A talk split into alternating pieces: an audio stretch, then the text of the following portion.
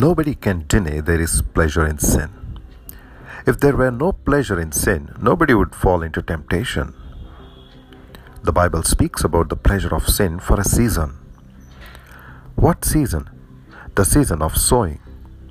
The pleasure of sin comes when we sow, but the pain comes when we reap. This is why David gave such a vivid description in Psalm 38 of what we suffer when we sin. Reading from the book of Psalms, Psalm number 38, verses 1 to 8. A psalm of David to bring remembrance.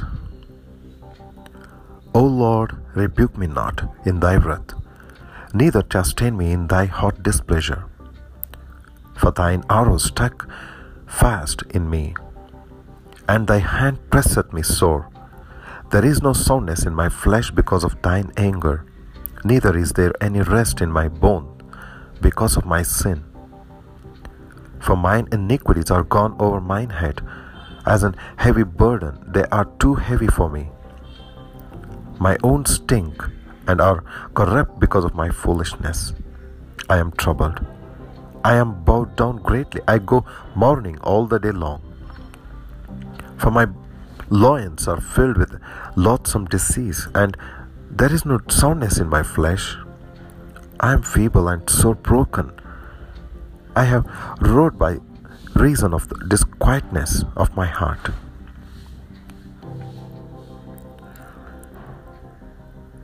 Why did God put this description in the Bible?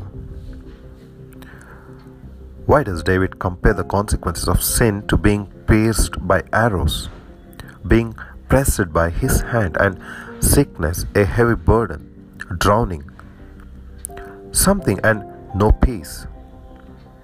Because God wants us to hate sin. If for no other reason, the consequences of sin ought to warn us against sinning.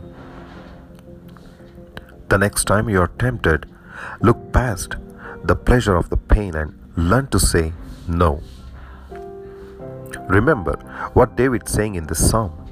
You say, I am a Christian, I can sin. No, you can't.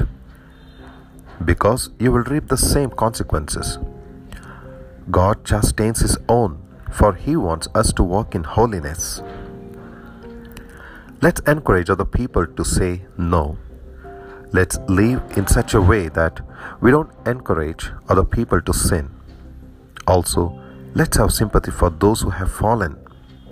It's sad to reap the consequences of sin, even forgiven sin. David knew that. So let's encourage others and try to restore them. Let's also love the Lord more. Why?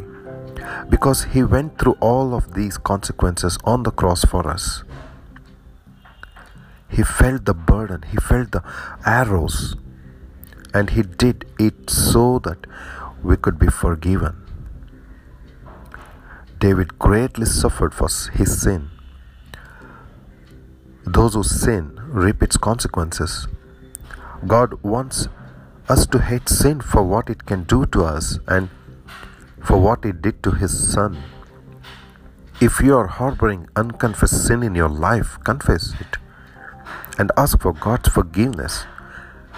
Next time you are tempted to sin, remember David's description of the consequences.